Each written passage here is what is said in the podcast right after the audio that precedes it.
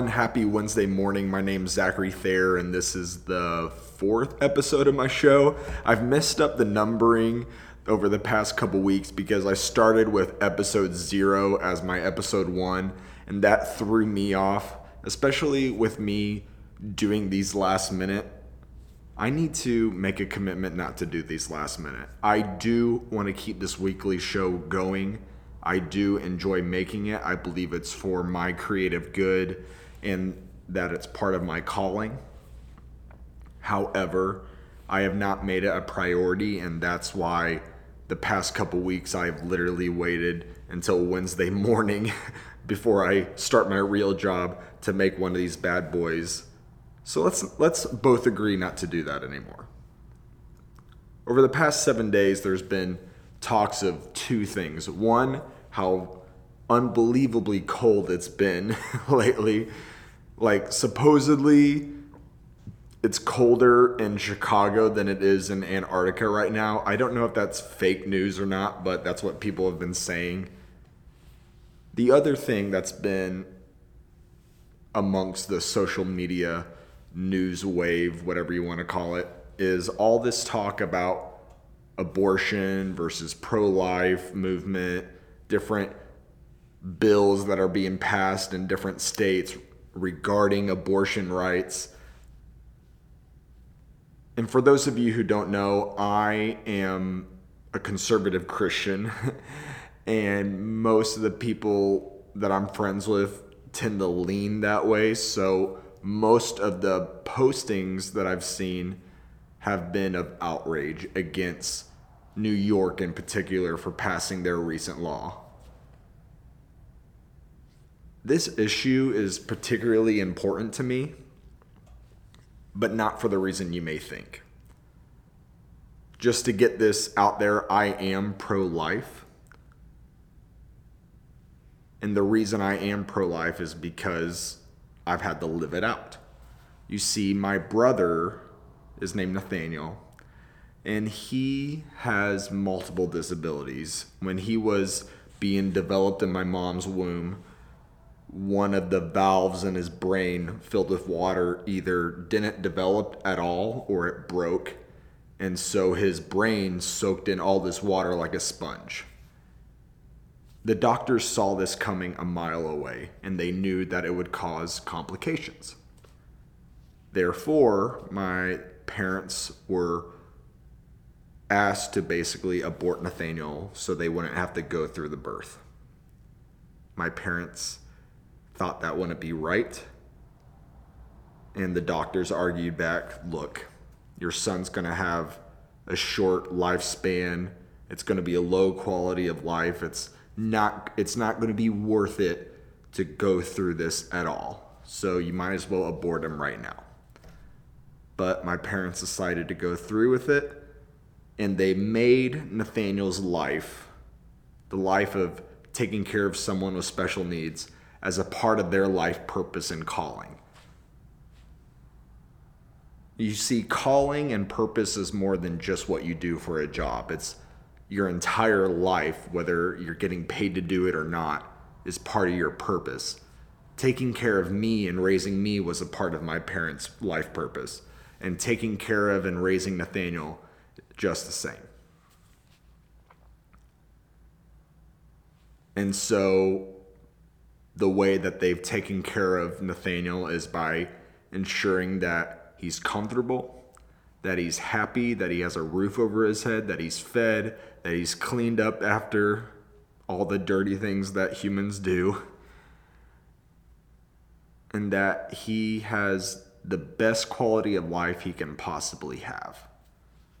Now, I've seen what taking care of someone with disabilities, I've seen what the toll that can take on the caregiver. I've seen it on my dad and my mom the physical, financial, emotional, spiritual, and mental toll that it can take. And even more so now that my mom's a widow and taking care of Nathaniel mostly by herself it's hard. There's no easy way ar- around it. Taking care of someone with disabilities is not a walk in the park. However, despite everything that's happened, despite my dad's passing, and even though Nathaniel very well could outlive mom and me, he will always be a part of our lives in some way, most likely. I know for a fact that neither my dad nor my mom would take any of those days back.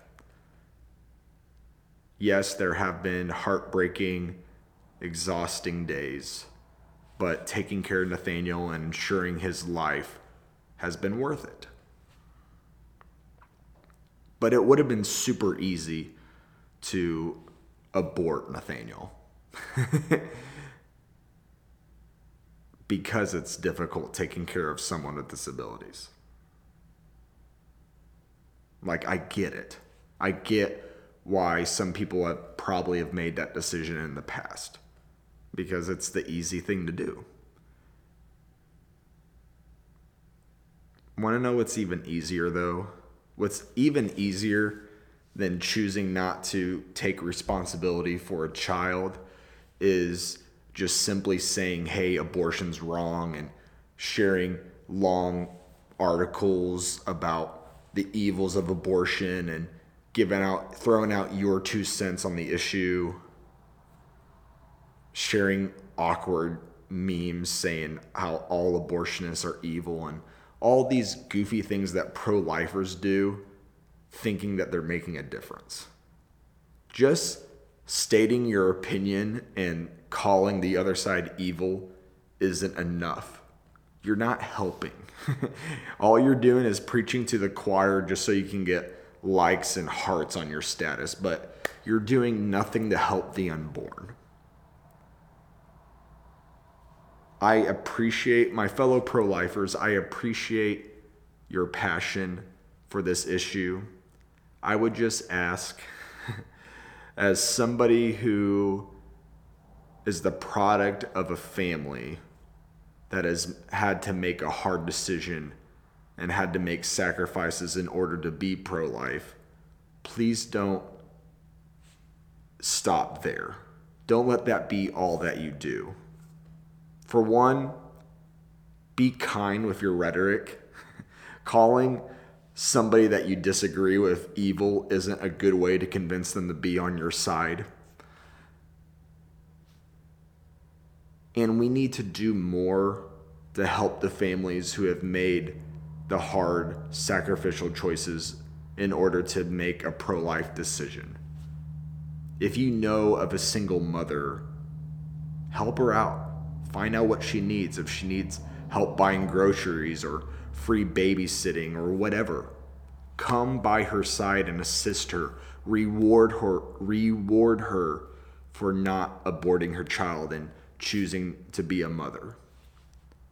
It's so easy to just say, "Hey, abortion's wrong. We should give those babies up for adoption." Well, are you adopting? Like I understand that the adoption system is complicated and it's expensive to adopt a child, but what can we do about it? Can we hold fundraisers in order for parents to be able to adopt more? Can we do things to make it cheaper, cheaper and easier to adopt? I don't know enough about the issue to say what we should do, but don't just yell at people saying to adopt babies when you're not willing to do the work yourself. I'm happy to say that despite the initial outrage and annoying posts that I saw at first when all this news started to break, it's cool to be able to see this other side of the pro life movement saying, hey, we need to do more than just tell people not to have an abortion. We need to come alongside families that choose to give their babies life despite how easy it would have been to not do so. But we need to do more. So, whether it's being a foster parent, helping a single mom, helping a family with a child with disabilities, buying groceries, babysitting, adopting, working within the government system to make improvements to the adoption system and making sure babies have quality of life and even not just babies but loving people from the moment that they're born to the moment that they die ensuring that they have the best quality of life possible